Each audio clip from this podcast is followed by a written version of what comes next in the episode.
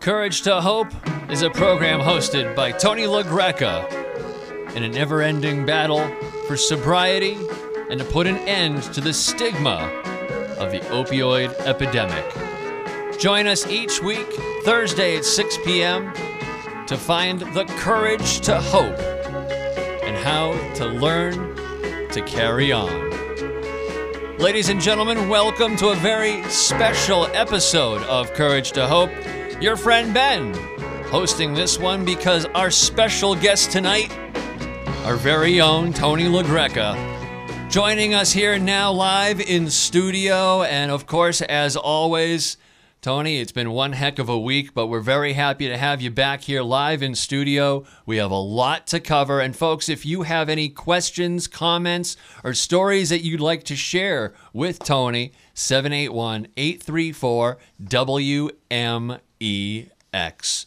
All right, Tony, welcome aboard your own show. This is interesting Yeah. being in the second seat today. Yeah, thank you, Ben. Yes, uh, it's, it's always different being the one who's asking the questions as opposed to the one who's answering the questions. Absolutely. And there's so much going on here. That's why we decided to do this tonight because you are a wealth of knowledge on this subject. And for as many wonderful guests as we've had in the past few months, none better than the man with the plan himself. And we have a lot to start with, so let's jump right in. We're talking about the bill that you are working tirelessly on across this country to make a difference. Tell us about that. Yes, we have a, a bill called the Right to Know Act, Ben. And the whole theme behind the right to know is when a, a child is 18 or younger, uh, they just get handed a script. They go to get their wisdom teeth out, and what do they get? They get a script for Percocets. Now, some dentists have finally figured it out and only give them one or two pills, uh, but there's others who are still giving them 30 pills, and depending on what state you're living in and what what's going on in that state uh, as far as the opioid epidemic is concerned.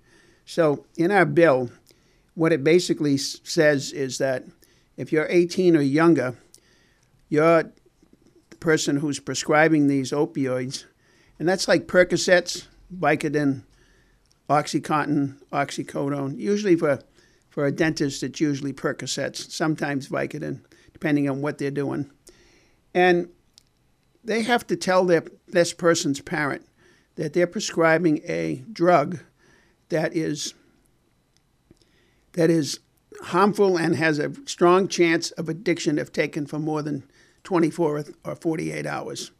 And they have to sign off on it. The parents have to sign off on it. And what we found in the states, we right now we have 18 states that have you know put this into law within their state that the dentist or the doctor can't can't give them a prescription unless the parent is notified. The parent has to sign off, knowing that it's a narcotic and it's highly addictive, and the dentist or the doctor also has to report back what other alternative medicines did you approach this patient with besides opioids. And that becomes a lot of pain. That's a pain in the neck for a doctor or a dentist. So most of them are going the right direction once the bill is in place. Now, Massachusetts, we've attempted to get this bill passed now for close to two years.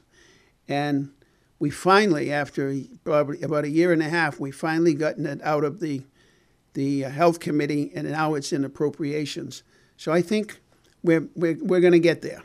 And basically, we call it the Right to Know Act. now, I wrote an opinion piece for, that's going to appear in newspapers across Massachusetts sometime in the next two weeks, I hope. And I'd like to read it for you so you can get an idea um, of why we're doing this. We must do more to curb the opioid epidemic. That's what it's titled. A record number of our fellow Americans, more than 75,000, died of an opioid overdose in the most recently measured one year period, according to the National Center of Health Statistics. Here in Massachusetts, we lost 2,290 people in, 2021 in the scourge of opioids, a nearly 10% increase from the year before.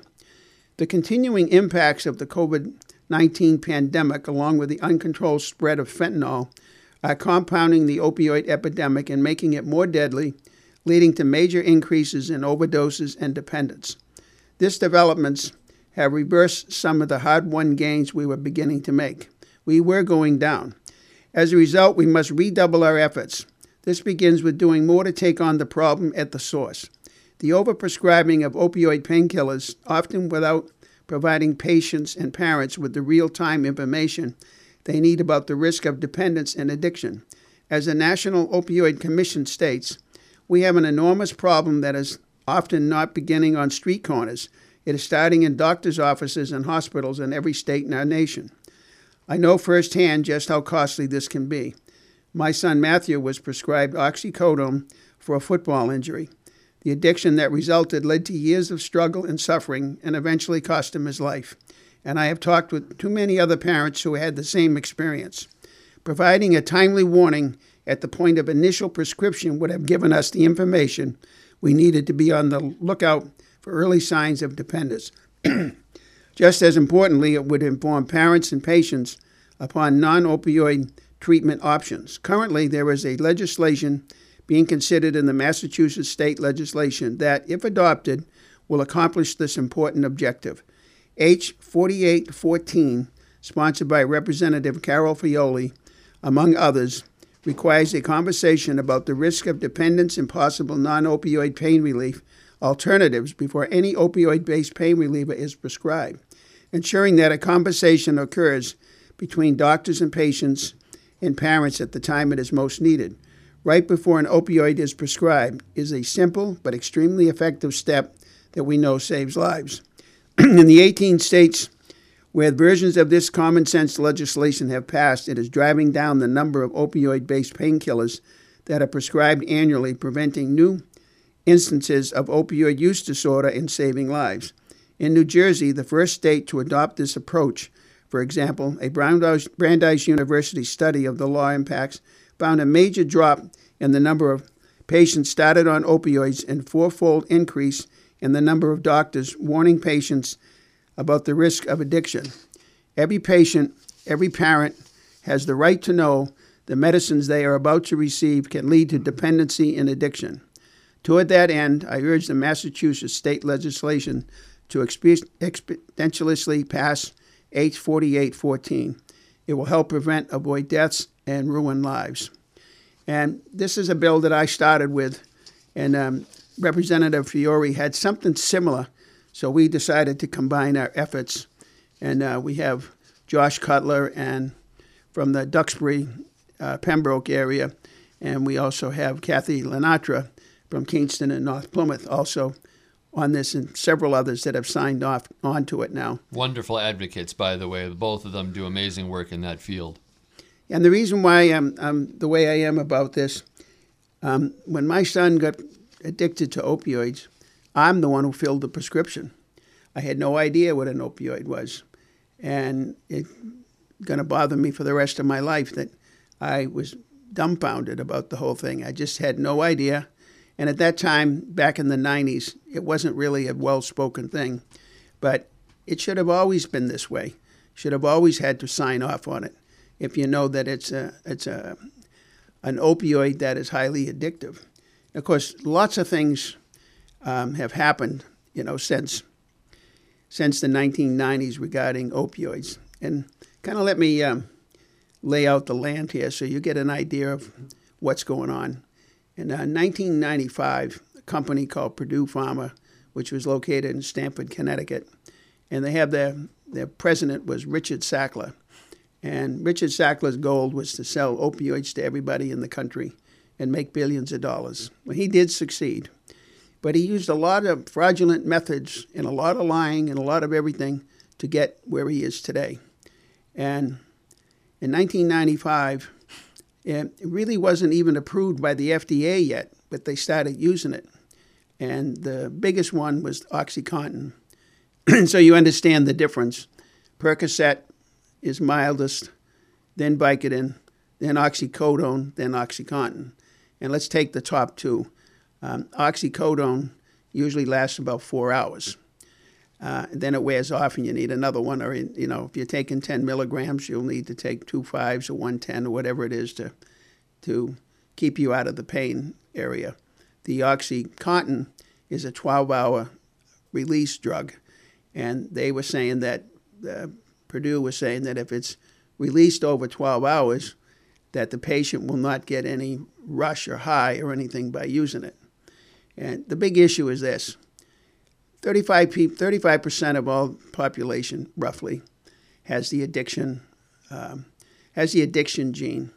So what that means is, let's say you're bipolar, you're suffering from depression, variety of other things you could be could be bothering you, and you get this pill, and all of a sudden it feels euphoric. All of a sudden you feel, wow, this is what I've needed all my life because this is what it is. Now the other 70% take the pill, and with after two days they say I can't stand it. It doesn't. It makes me feel like I'm somebody else. I really don't want this pill, and they just put it aside, and they don't even think about it. But there's 35% or so think about it all the time. And now, if you're on it for a week, two weeks, three weeks, a month, and now you say, I don't want to take this anymore, well, guess what? Um, you're now addicted. And when you stop taking it, you're going to get sick. They call it dope sick. And dope sick is like the flu times 10. And it's very, very, uh, you're really, really sick. You have hot flashes, you have the sweats, uh, you're in the bathroom constantly, uh, you're throwing up. And it's brutal to get off of it. So you have to be weaned down. And very few doctors want to wean anybody off of opioids. They want to just give them cold turkey, and that's and let them fend for themselves and hope for the best. But it doesn't work that way. Then that's when they go on the street, and that's what they do. What they have to do: either they buy it, they buy the pills from somebody selling it, or they switch to heroin. And you also need to know that heroin and oxycodone, oxycontin, is pretty much the same formula. When you're taking when you're um, taking an opioid, you're basically taking heroin. There is very little difference, if any, between the two. And uh, the opioids, most of them are artificial, um, where heroin comes from the poppy seed, but it's the same molecular formula. So you get the same high or the same rush, or prevent you from having dope sick. Which essentially, I mean, it's your body purging all that, uh, the things that it does not want from it. But as you said, it's a very violent, for a better lack of words, process that your body goes through when doing that. And uh, that is very important to know the difference between those things. Um, now, when you see the impact that this is having across the country, and you speak to some of the people that we've spoken to on the show and past episodes, uh, most notably, probably recently, Angelo Valente out of New Jersey. Uh, can you speak to what partnerships like that have really been able to help you and the rest of the community trying to bring this epidemic to an end? Uh, what strengths it's really been able to do? Well, it can help what um, the Drug Free New Jersey has done. They've, they've actually had a task force for about 30 years now. And they are the ones who came up with this idea originally uh, in a different kind of form, but roughly the same way making sure that doctors inform the patients and inform the parents, if need be, of the opioid uh, dependency possibility going down. And as I said, they did it in 18 states. Just to give you an idea, uh, during the pandemic and its worst time, Massachusetts, the first year, went up almost 40% in deaths. Uh, a little slowed down the second year. And, but New Hampshire, and New Jersey, which I consider the two states that are closest to Massachusetts in in all around, um, you know, the way the drug dependency and everything, and the way it was introduced to this area. Both New Hampshire and New Jersey went down 10% during the pandemic, while the rest of the country went up. And we feel the biggest reason for that is these two states did not prescribe as much opioids.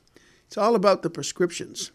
If I told you how many prescriptions are done every year for opioid medicine, you're going to be quite shocked. Because I first thought, when I first was reading different books and magazines on this case, I thought maybe there was 300,000, 400,000, maybe even a million. Well, in 19, uh, 2018, the medical industry wrote 244 million prescriptions. Wow. That's enough prescriptions to give everybody in America 100 pills for a year. Every man, woman, and child. Yeah, and here's the sick part of it: the United States uh, is four percent of the population of the whole world. Four percent. Yet we consume 85 to 88 percent of all opioids produced in the world. So what does that tell you? It tells you that the message is not going in the right way. And I've had I've been hospitalized a couple times in the last four months, and all they want to do is push painkillers on you when you get in there. And you're lying in that bed, and they say, "Oh, it's time for your meds." Well, what are you giving me? Oh, I'm giving you tramadol.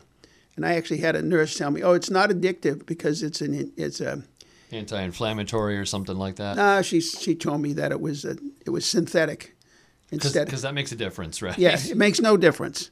And I said, "Well, no thanks." I said, "I don't want any." And next shift, bango, they're right back again. And the reason why is because hospitals get rated on pain management. So if I have to come back two days after I'm been released because I've got suffering from pain, well, the hospital doesn't get paid any money from the government or the insurance companies for that two days I came back. And they don't want that to happen. They want to have a good rating. They want that that old pain management to be five star rating or something. And you know this is the this is the deal that um, that the, the hospitals have to put up with. And so until that attitude changes, and the attitude of the doctors changes, um, the doctors are just going along with the hospital plan.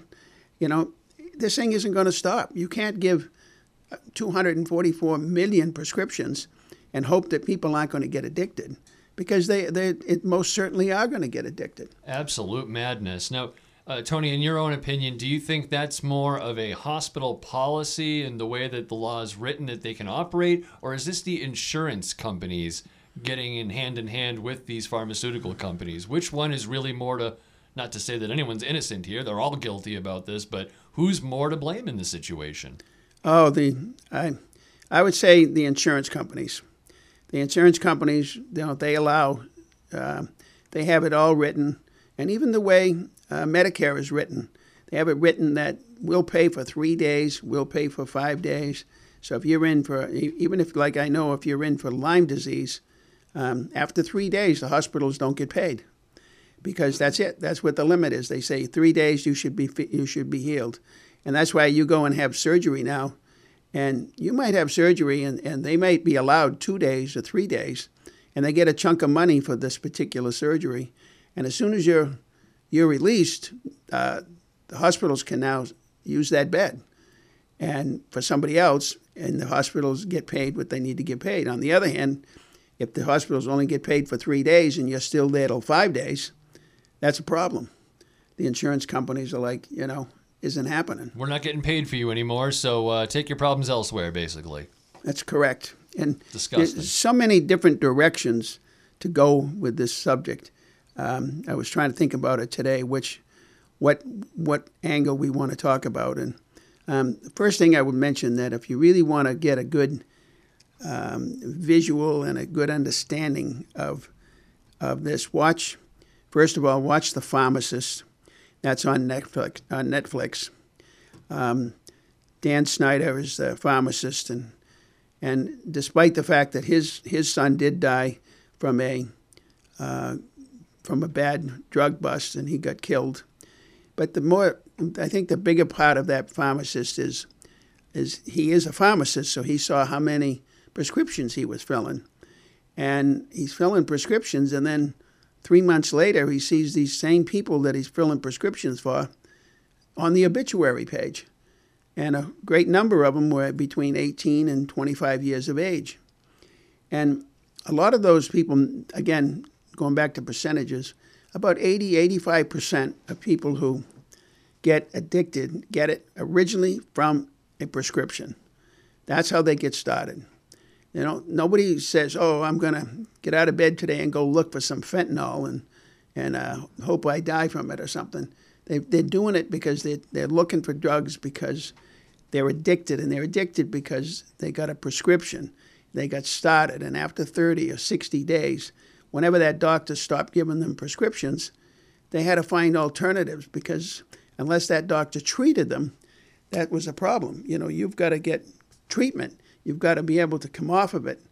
And you can either come off of it by, if you're on 80 milligrams of Oxycontin, you could go down to 60s, 40s, 20s, and then off. And then you don't, the dope sick, you might be a little sick, but if you do it right and it's over four weeks, four weeks, four weeks, um, but you have to be determined, and your doctor has to be determined.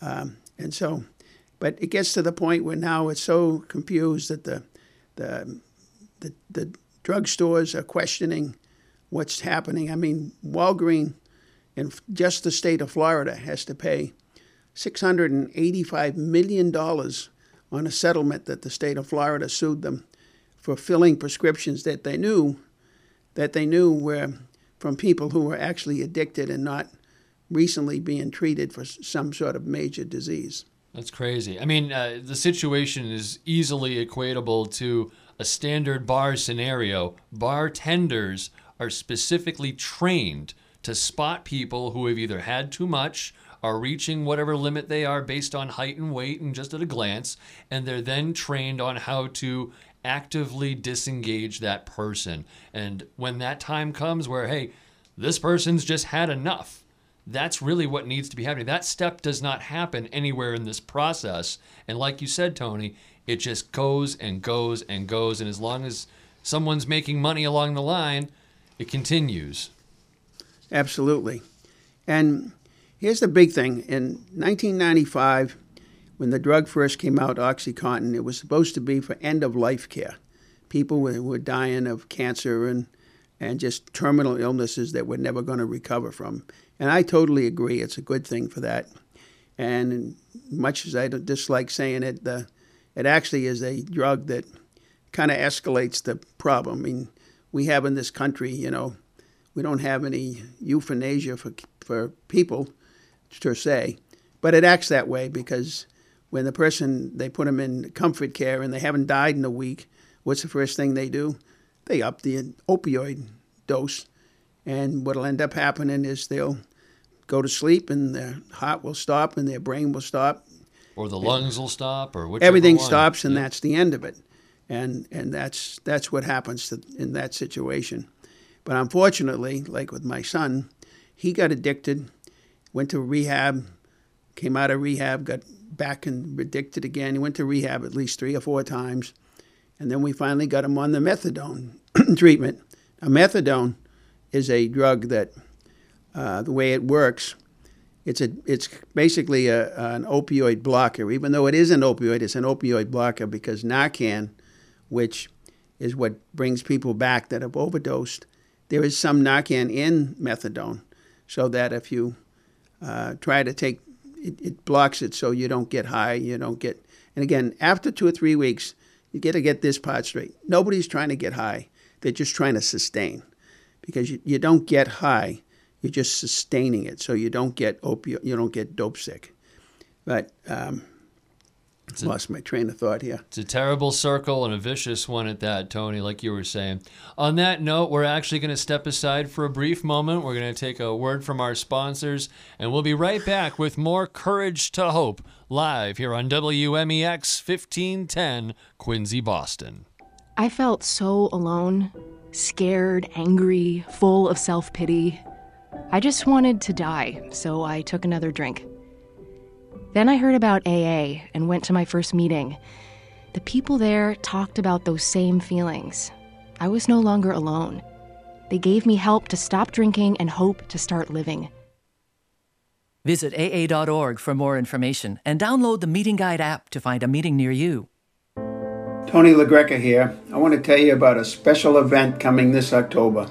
Finding Hope in Grief is a support conference scheduled to take place on October 22nd and 23rd at the Doubletree Hilton in Westborough, Mass. The conference is for anyone who lives or works in Massachusetts and is bereaved by the death of a loved one from substance use. If you are interested in attending the conference and sharing a weekend of hope, healing fellowship, and remembrance, sadod.org. The conference is sponsored by the Department of Public Health and the Bureau of Substance Addiction Services, also supported by the AdCare Educational Institute. Again, that's sadod.org to register and sign up early.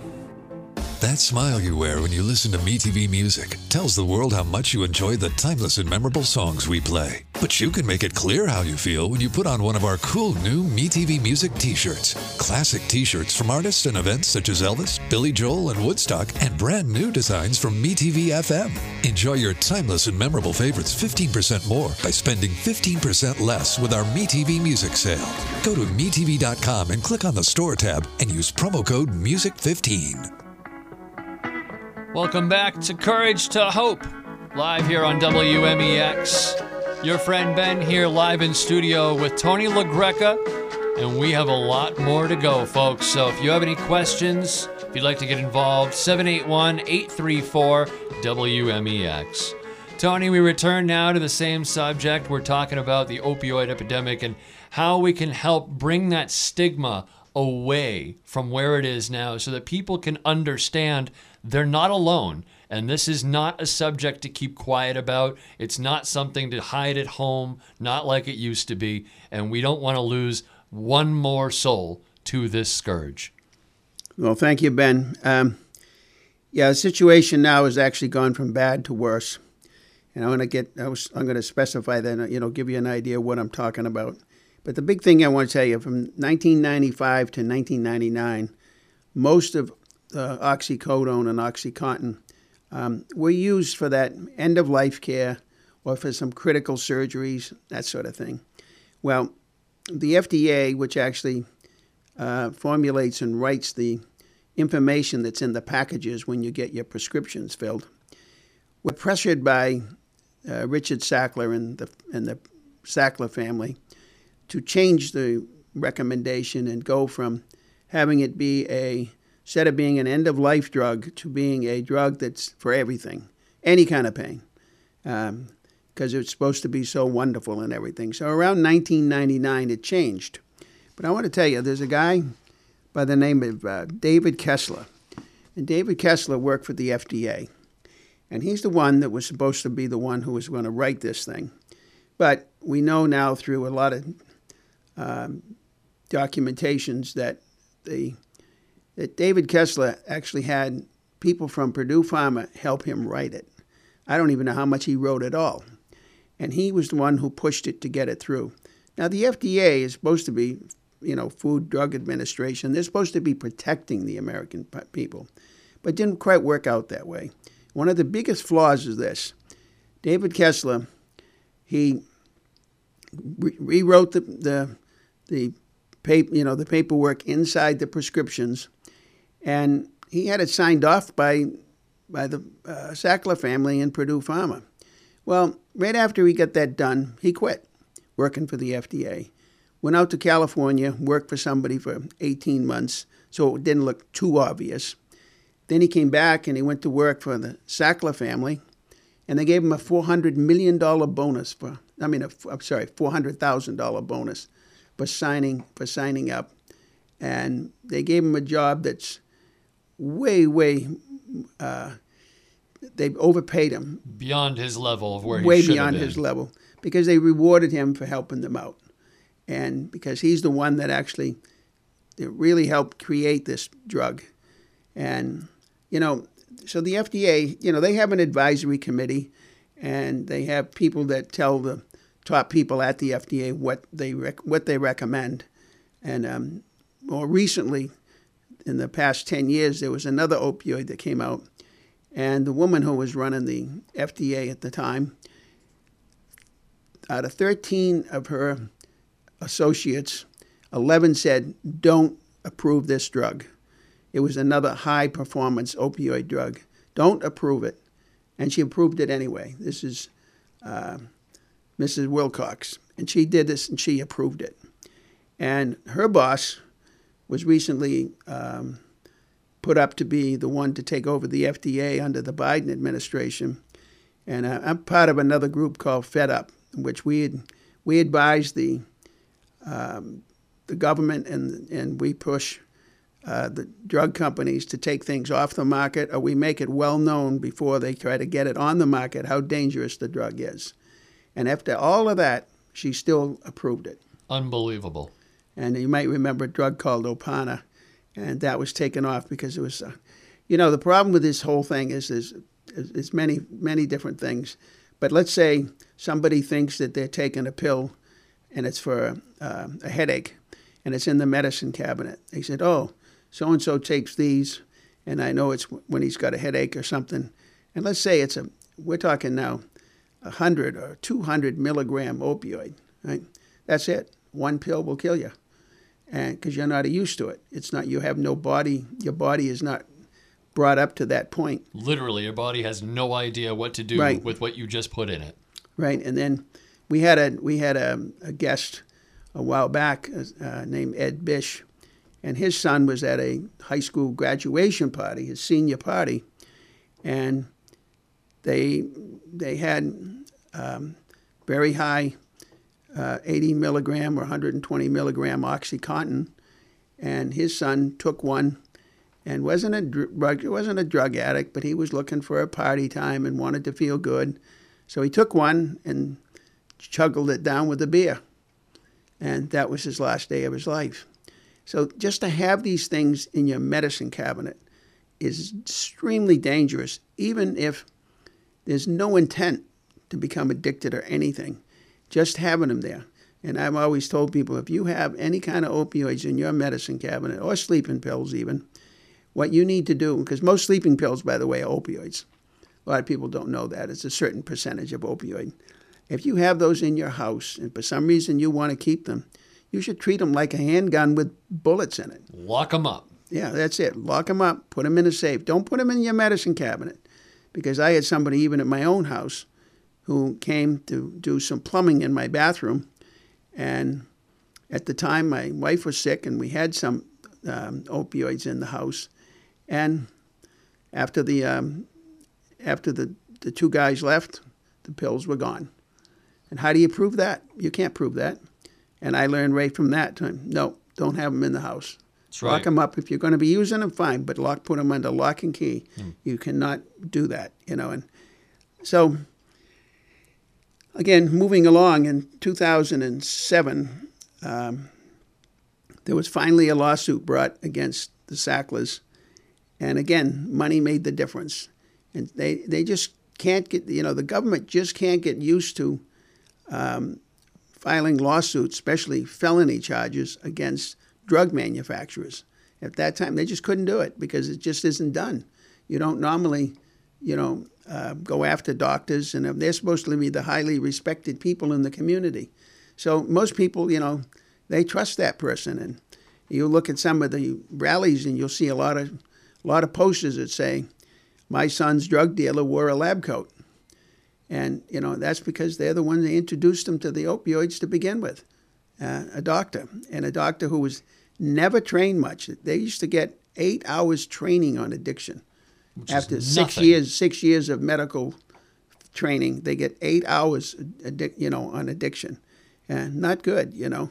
So, by the way, when when I went down to the to um, the FDA and I did a speech, um, my second speech, I talked about if the FDA had done their job, you know, this epidemic would be over. Because think about it, you know, pandemics, they, they come in, they're airborne. And that's kind of disease airborne. This disease isn't airborne. This disease comes from a prescription bottle at your local pharmacy. And all they have to do is stop filling the bottles.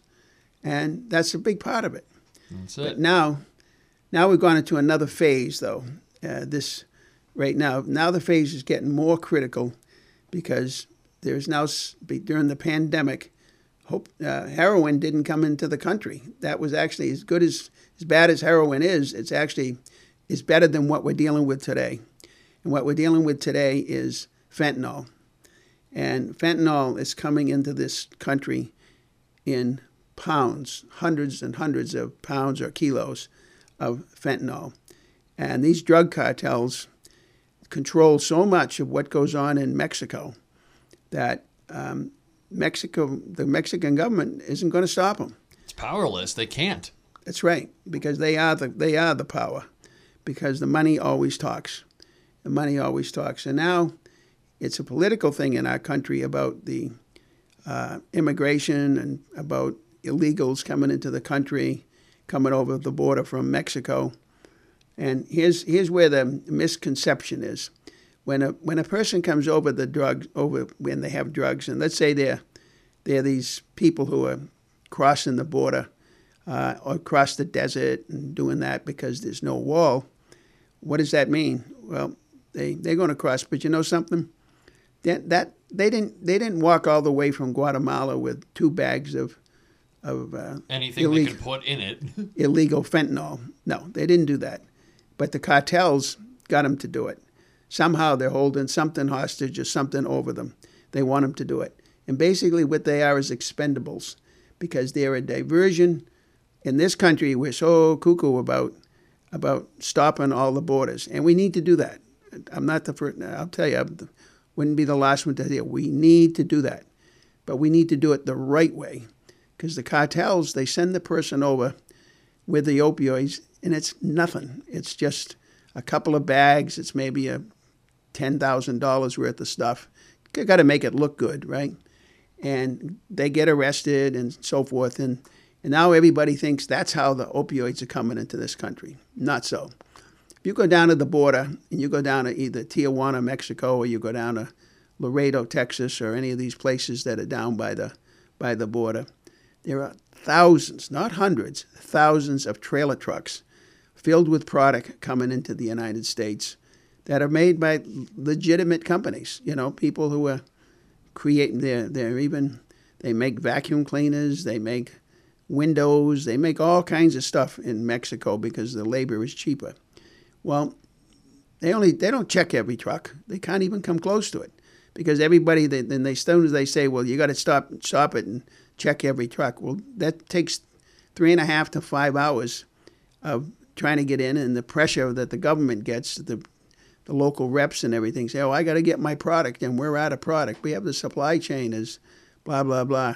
Well, every every so many of those are crooked, and they get thousands of of fake pills, and these guys when they make these pills, they don't know how much fentanyl they're putting in them.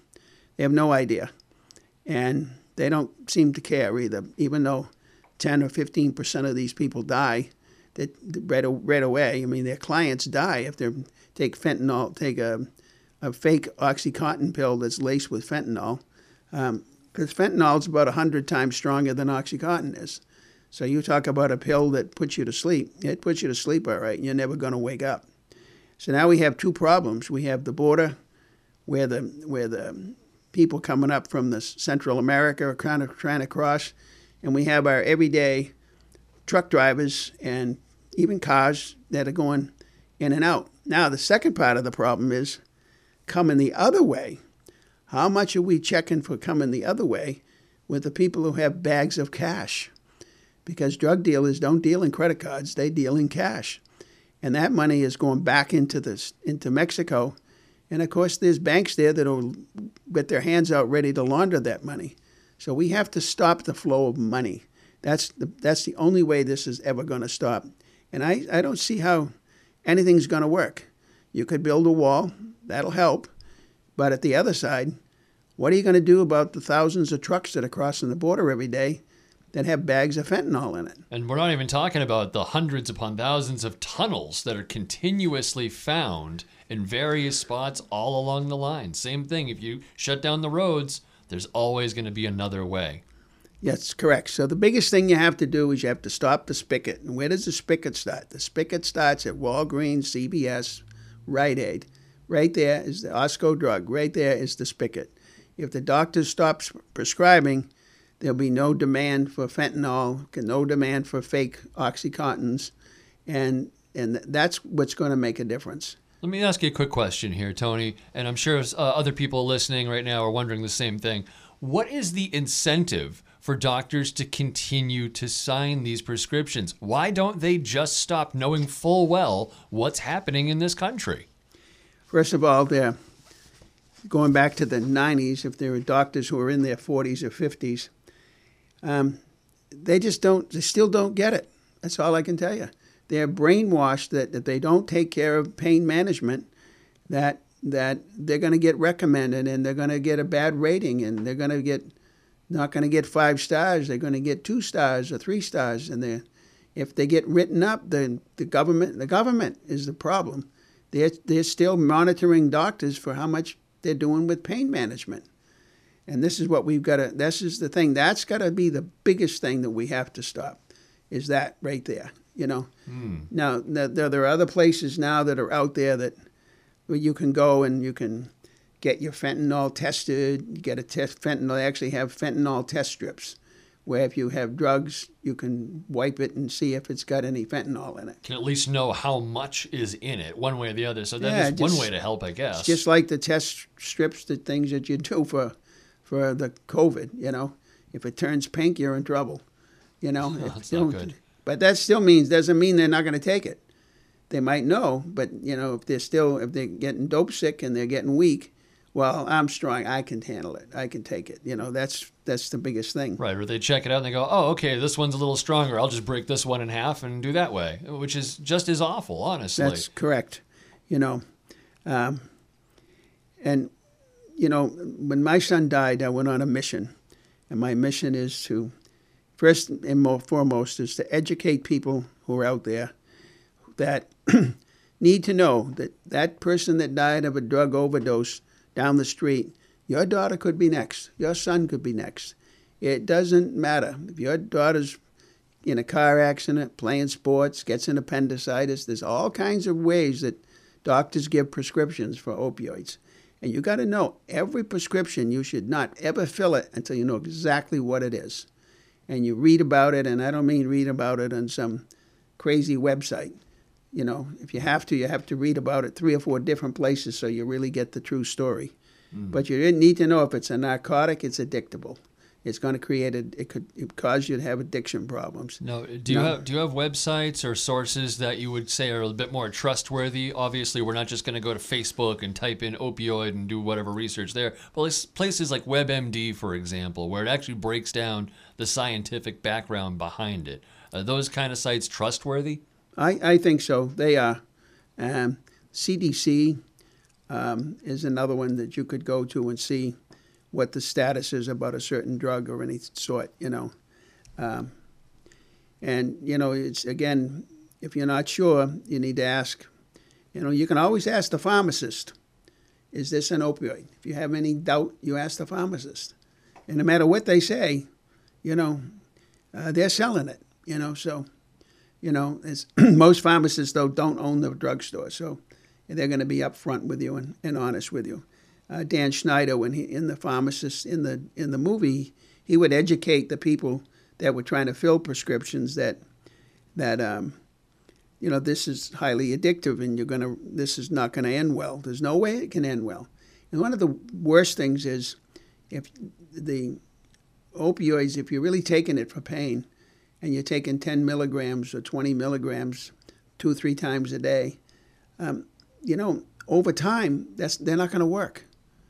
They're going to and they're going to say, well, you need to up the up the dose, and that that's like that just makes it worse. it does, a but terrible that's, but- situation but, worse. that's what they tell people a lot.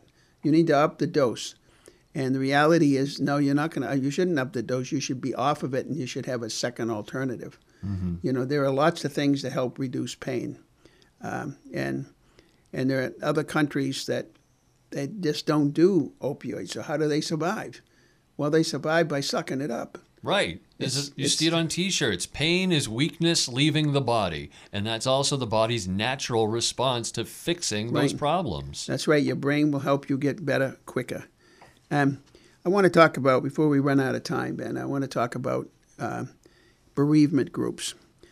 Now, I I found that once my son died, that I needed to go to a place where I needed help. I needed a therapist, and I needed um, I needed to, to be with a grief group with other parents. And I didn't know that at the time, but when I went to my therapist, he said to me, "Oh, you need you should be in a grief group where you can be with other people who are going through the same thing you are, because in a grief group, basically what what it is is is your peers. It's people who have the same problem and they're dealing with other things, and it's it's critical to understand what a grief group is. It's not a it's not you know you're not on trial.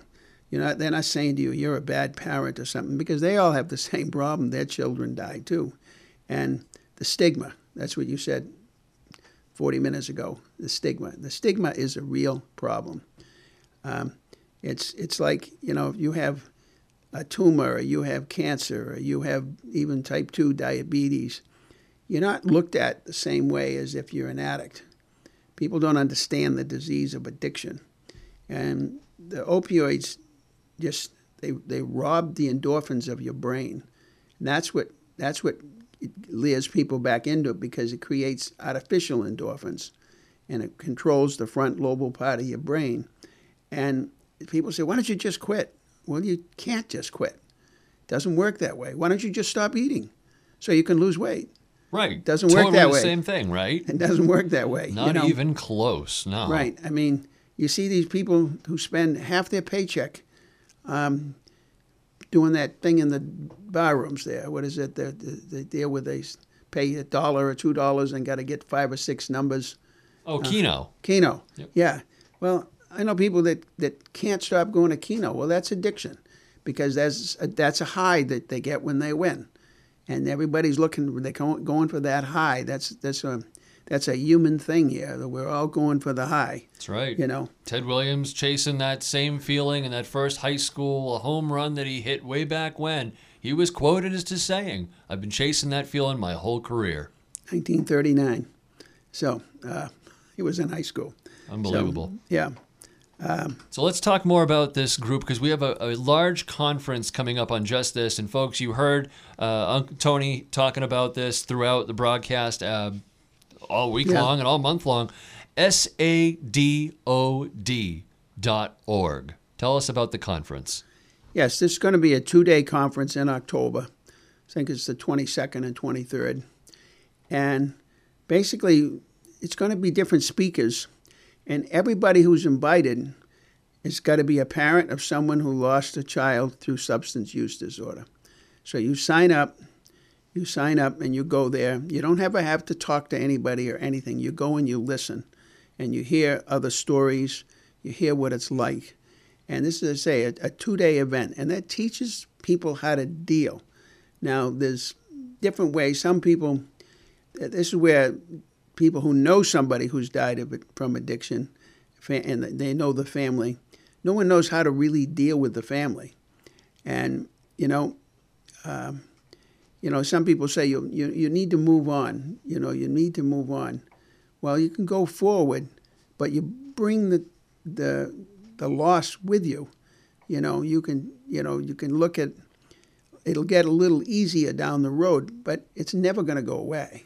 Never. And, and you have to know how to deal with the, like if it's your your relative that has the person who have lost somebody, you know, just listen to them.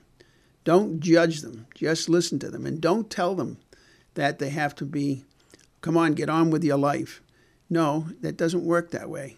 People say, I, I used to hear, "Oh, are you over it yet?" No, I didn't have a cold. My son died. Of all the There's big difference. insensitive things I think I've ever heard in my life. Like, Uh, There's a big difference. Oh, you're still going to the cemetery? Yeah, some people go to the cemetery for the rest of their life because they need to do that to get on with their life. It's not like they've got a problem. It's not the problem. This is what they want to do so that they can cope. right. And that's what you have to do. And, you know, and, and on holidays, we were just discussing it in a grief group that I'm still working with. Um, the other day, it was Father's Day. You know, it's the worst day of the year for the father who, or Mother's Day for the parent who's lost a child. It's the two worst days. You think Christmas is bad, or you think that that um, Thanksgiving is bad and stuff like that. Now, those are normal holidays. But Father's Day, the emphasis is on the father. The emphasis is on the is on the mother on Mother's Day. And you know, they say, "Oh, have a happy Mother's Day." No, have a Mother's Day right. you know, do the best you can tomorrow. I understand. I feel where you're at today. Uh, I get text messages from other parents, especially on the women's side, because I have more of the grief groups. There's way more women than men. And that, that's another thing that uh, deeply concerns me. In Massachusetts alone, in the past two years, we've had over 4,000 opioid deaths. 4,000. Well, 4,000, that means there's 4,000 dads, 4,000 moms who have lost a child. Okay, that's a, that's a huge number. You throw in New Hampshire and you throw in um, Rhode Island and people within our listening area, um, you're talking about 7,000. Or more, God Yeah. forbid. So, and I know all the grief groups in Massachusetts pretty much. And I can tell you, there's less than 100 men total in all those grief groups. Less than 100. So these guys are trying to take it on their own. And they're trying to, they hold it in. And we call that John Wayne syndrome. Oh, yeah. You're old enough to remember John Wayne. He's supposed to be the tough guy and so forth. The strong pillar, the backbone of and, the uh, household. and a lot, a lot of men feel that they failed, and it's their weakness. Well, right now, the the number one age of suicide in America is males from 50 to 58. And I'm willing to bet if you follow back and you look at the situation, somebody in their in their circle passed away, and chances are it was a child. I hear about it all the time when somebody some someone died and right away the father didn't feel he did the right thing and all that. Within two weeks they commit suicide. Not two years, two weeks. Because they, they're so worried about the stigma and what is the people going to think about me at work and what's going to happen and all that kind of stuff, you know. Now, you know, and, and um, those, those just aren't the kinds of things that we, especially as a society, should be keeping to ourselves like that. And like you said, you know, the percentage of men out there that will even step forward to admit that they're having any type of emotional response to these kinds of things. I mean, goodness gracious, the loss of a, a loved one is one thing, the loss of a child. I don't have to tell you, Tony, that is a next level issue right there that you never, ever truly can deal with. But like in your case, you can help others in that situation. And by putting that hand out and reaching out to everyone, obviously, we all know uh, the ladies have no problem sharing those emotions, men do. And those mental health groups, the grief groups, all of them play such a pivotal role in that. That's correct. And again, it's so if you have somebody in your circle that's in this situation, reach out to them, especially on holidays. How are you doing? Is there anything I can do to help? That's what they want to hear. They don't want you to. If you if you're ignoring them, I heard men Tuesday night, and I was on with a bunch of guys, and I heard how many of them were in. It, they were in pain emotionally because oh, my brother, it you know, it was two week, two years ago or three years ago, and they don't talk about this child anymore, and so they feel that what's going on is they they think it's over or something, or they, or they don't. It's not front and front and center for them, you know. So, um, you got to reach out to them, see if you can help in any way. Uh, if it's really recent, bring them a meal. Come over with food. Food always is good is a is a good sign. Bring them food. That's pretty pretty important. You Like, know? like you said earlier, too, the- probably one of the most important parts of helping someone in that situation is leaving your own personal comments at the door. Like you said, do not tell them how to feel. Don't suggest how they should feel. Just shut up and listen. That's right. You say that very well, Ben. Thank you. So um, the the other thing, going back to this event, um, it's going to be at the DoubleTree Hotel uh, in the town near Worcester. Um, I forget what it, which one it is. It's Shrewsbury. Uh, Uh, no, yes. no, it's uh, one of those towns. Look this up right now But, for you. but go on the website and register. You have to register because um, the Mass Health is paying for this, and they're only going to have 200 available um, seats.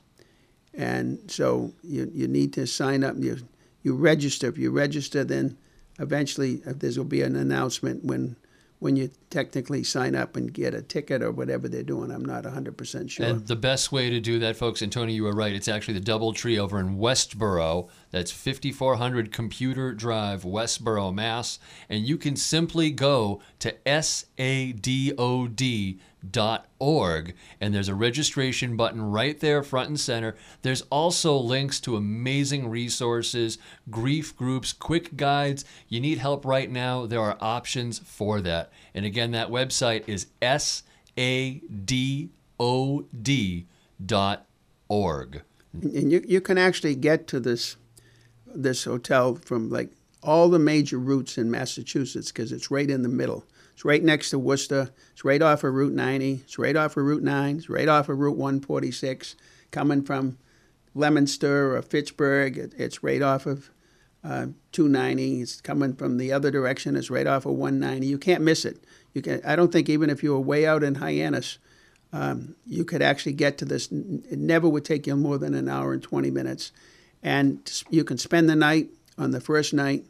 Um, there's special rates for the hotel uh, for this event, so you can book a room and stay there, and you'll be with your peers. You'll be with people who are all in the same boat that you're in, and that that's really really important. To- Tony, before we run out of time, can you just let folks know where they can find more information about the bill that we have so close to actually becoming reality, and how can people support that bill? Uh, what I really need everybody to do is to call their local rep and their local senator.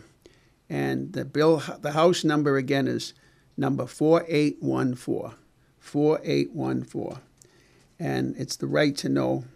It's, it's kind of, uh, it's in this situation where it's, hard to, which we call it the Right to Know Act.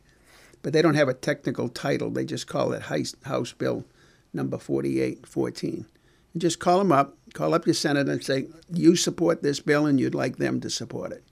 It's that, it's that simple. We're going to we're going to be really advertising it as it's coming up for a vote. I, I can't get an answer because I think everybody's on vacation this week. Probably this week, yeah. Yeah, I wanted to get a to find out when when the vote was going to come, and it probably won't come until it's out of the appropriations committee.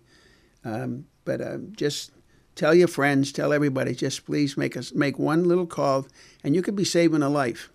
You could be preventing some 16 year old from getting Percocets while they have their wisdom teeth out. You know, little ice, little ibuprofen. It's all you need to get when you have a tooth pulled. It's not a it's not a big deal. You know, they make it sound like it's a big deal, but it's not. So You true. know. So true. Just And like so- any other medical uh, adversity, one might add, uh, you just need to deal with it as we all do in life in that regard. Um, Yes, and um, so I'm, I'm sorry I didn't get a chance to talk about the um, the Sackler and Purdue Pharma bankruptcy, but I'm I'm hoping soon that we will have uh, our Attorney General will be coming on, Maura Healey, and as an Attorney General, not for anything else she's running for. I only care about the, we're going to talk about, but where do we stand with the bankruptcy, and when can these people in this state get some money? And um, that's that's our that's our biggest move right now because when the money comes out and the states get these these big checks, they're going to all get couple hundred million, I guess. Um, that is going to go for recovery. It's going to go for the living in recovery, and maybe to help some parents who had to pay for one, two funerals. You know, that's that's where the goal is here to get that money and, and put it where it's going to help the most. And you know, having having people getting money to get into recovery is the most important thing. Anybody you can get into recovery, and if it's alcohol, get them to go to AA. There's a variety of different things, but get them into recovery and go to detox. Once they've been detoxified, then they can, then you can, you'll have no problem. Uh, then you then you have a chance to to to get them into recovery and stay there. You know, I know I know several people who are 15, 20 years now into recovery, so it can happen. Don't ever give up because if you give up and you end up on the other side where you're one of the parents who's lost a child, I can tell you it's 10 times worse than anything you're going through right now. Tony, I want to thank you for your time as always here, giving everybody the courage to continue to hope. Thank you very much. You're welcome, Ben. Thank you for hosting.